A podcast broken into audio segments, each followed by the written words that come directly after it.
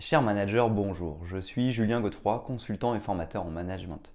Pour progresser facilement dans votre management, je vous invite tout de suite à télécharger gratuitement mon e-book de plus de 40 conseils pour engager vos équipes. Vous trouverez le lien dans la description. Pensez aussi à vous abonner à ma chaîne YouTube pour consulter mes dernières vidéos.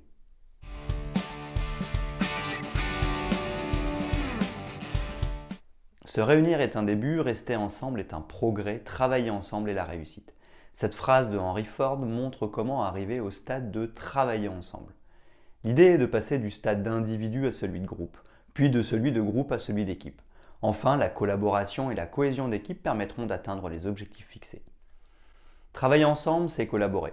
C'est prendre les responsabilités qui sont les nôtres pour aller dans la même direction que ses collègues. C'est prendre et tenir sa place tout en étant vigilant aux besoins des autres.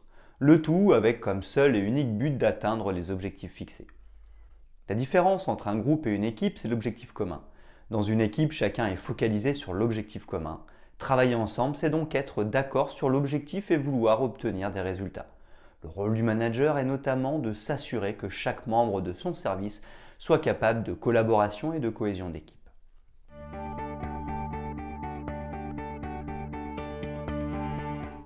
Le défi de bien travailler ensemble. Travailler ensemble requiert un véritable esprit d'équipe.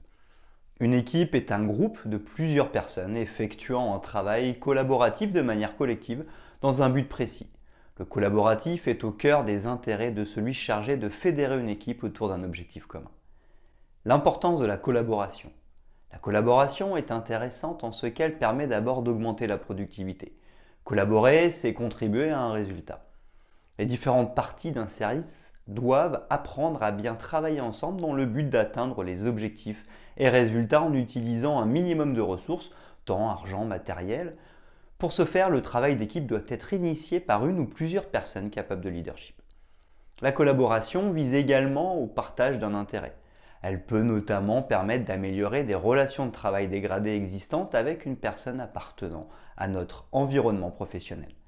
Collaborer sur un projet permet aux affinités de se créer ou de se renforcer et encourage la communication entre les équipes. Selon le père de l'anthropologie française Marcel Mauss, 1872-1950, la collaboration consiste également à donner, recevoir et rendre. Le lien social est développé grâce aux dons et aux contre-dons. Dans les espaces de coworking et compte tenu du nouveau mode de travail en open space, les échanges entre collaborateurs sont inévitables et permettent de réunir des intelligences individuelles. Des outils de collaboration permettent de réunir des équipes, faisant en sorte que les gens travaillent ensemble et mènent à bien des projets fruits d'un travail collaboratif. Pourquoi collaborer peut-il s'avérer difficile pour travailler ensemble? Collaborer efficacement demande une certaine maturité émotionnelle. Un bon management peut aider en ce sens, ainsi que le fait de travailler en groupe de façon quotidienne. La relation de travail s'accompagne de comportements souvent irrationnels en raison des nombreux défauts inhérents à l'être humain, envie hostile, peur de perdre, jugement. Le fait de travailler ensemble de la bonne manière est notamment corrélé à la culture d'entreprise et des outils mis à disposition des salariés pour développer la collaboration. Entretenir la cohésion grâce à la mobilisation de l'équipe est dans un premier temps essentiel aux bases d'une collaboration solide. Consolider l'esprit d'équipe autour d'objectifs communs est également important. Travailler ensemble n'est pas naturel et il existe de nombreux séminaires sur ce sujet ainsi que des formations pour professionnels permettant de développer la cohésion d'équipe.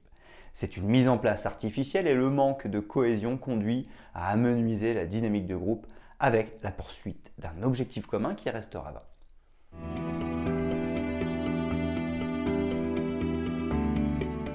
Les stratégies permettant de bien collaborer. La qualité de la collaboration va dépendre du mode d'organisation de l'entreprise, mais également de ses modes de communication.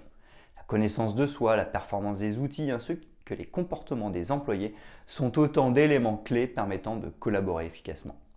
Premièrement, savoir se connaître pour mieux vivre avec les autres. De manière peut-être contre-intuitive, on se rend compte de l'importance de l'individu dans la collaboration. Les managers peuvent par exemple se distinguer des développeurs en raison de leurs différences en termes de personnalité. Chaque individu présente une singularité qu'il est nécessaire de prendre en considération.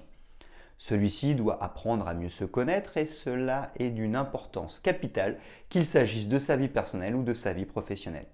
Des tests comme le MBTI sont d'excellents outils permettant de prendre conscience de ces points forts. Êtes-vous un fédérateur enclin à vous charger de l'animation d'équipe? Accordez-vous de l'importance à la cohésion humaine et à consolider l'esprit d'équipe?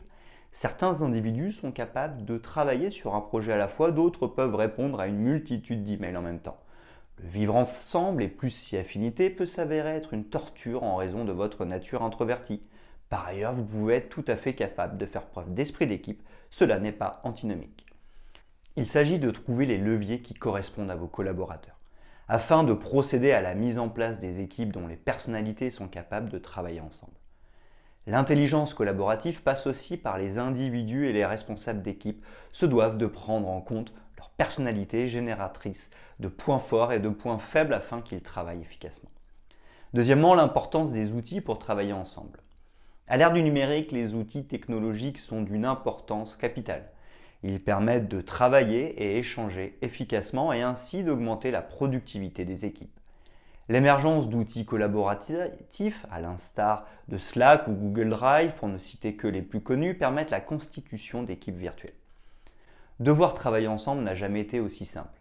Il n'y a plus besoin de communiquer de vive voix, juste de s'écrire ou de partager des documents en ligne. Le système de plateforme collaborative est révolutionnaire puisque les collaborateurs sont équipés d'outils leur permettant de travailler à distance. Il va sans dire que les interactions réelles et personnalisées restent essentielles à une collaboration de long terme et de qualité. Travailler avec des outils est pratique, mais les relations humaines jouent un rôle central. Depuis le début de la crise sanitaire, le télétravail a cependant renforcé l'usage des outils de collaboration au détriment des rapports physiques, ce qui peut poser un problème en termes de rapports humains et de risques psychosociaux, mais ce qui permet indéniablement de maintenir la croissance des entreprises. Troisièmement, les comportements à adopter, l'importance de la communication. Des qualités sont nécessaires à un travail ensemble, efficace.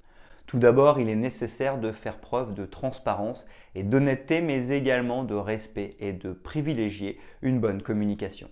Cela consiste à ne pas laisser une situation inerte ou un dégradé avec un collaborateur, mais au contraire de créer une synergie avec ce dernier. Il est également primordial de permettre à chacun des collaborateurs d'avoir droit à l'erreur.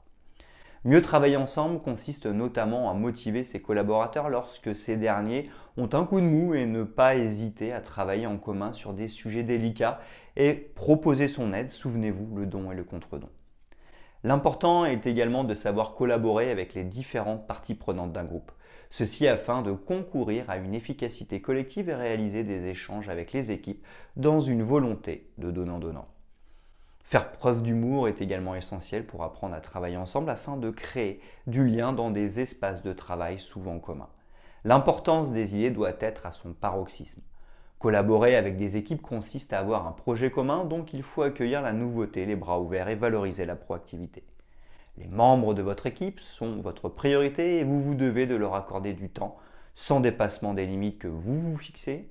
Cela permet de développer l'entraide, d'entendre des critiques constructives et de développer l'esprit d'équipe. Quatrièmement, facteur externe qui influence beaucoup la manière de travailler ensemble. La capacité à travailler ensemble dépend notamment de la personnalité, mais quelles que soient vos qualités ou vos défauts, sachez que l'esprit collaboratif n'est pas une caractéristique naturelle. Celle-ci s'apprend et nécessite certains comportements ainsi que certains outils. Elle permet dans tous les cas de faire des liens entre les équipes, de contribuer à mieux vivre ensemble et de fédérer les groupes de travail. Le coaching, comme les formations ou les séminaires, peuvent encourager la collaboration, notamment pour faire travailler ensemble des strates multigénérationnelles et des individus à distance.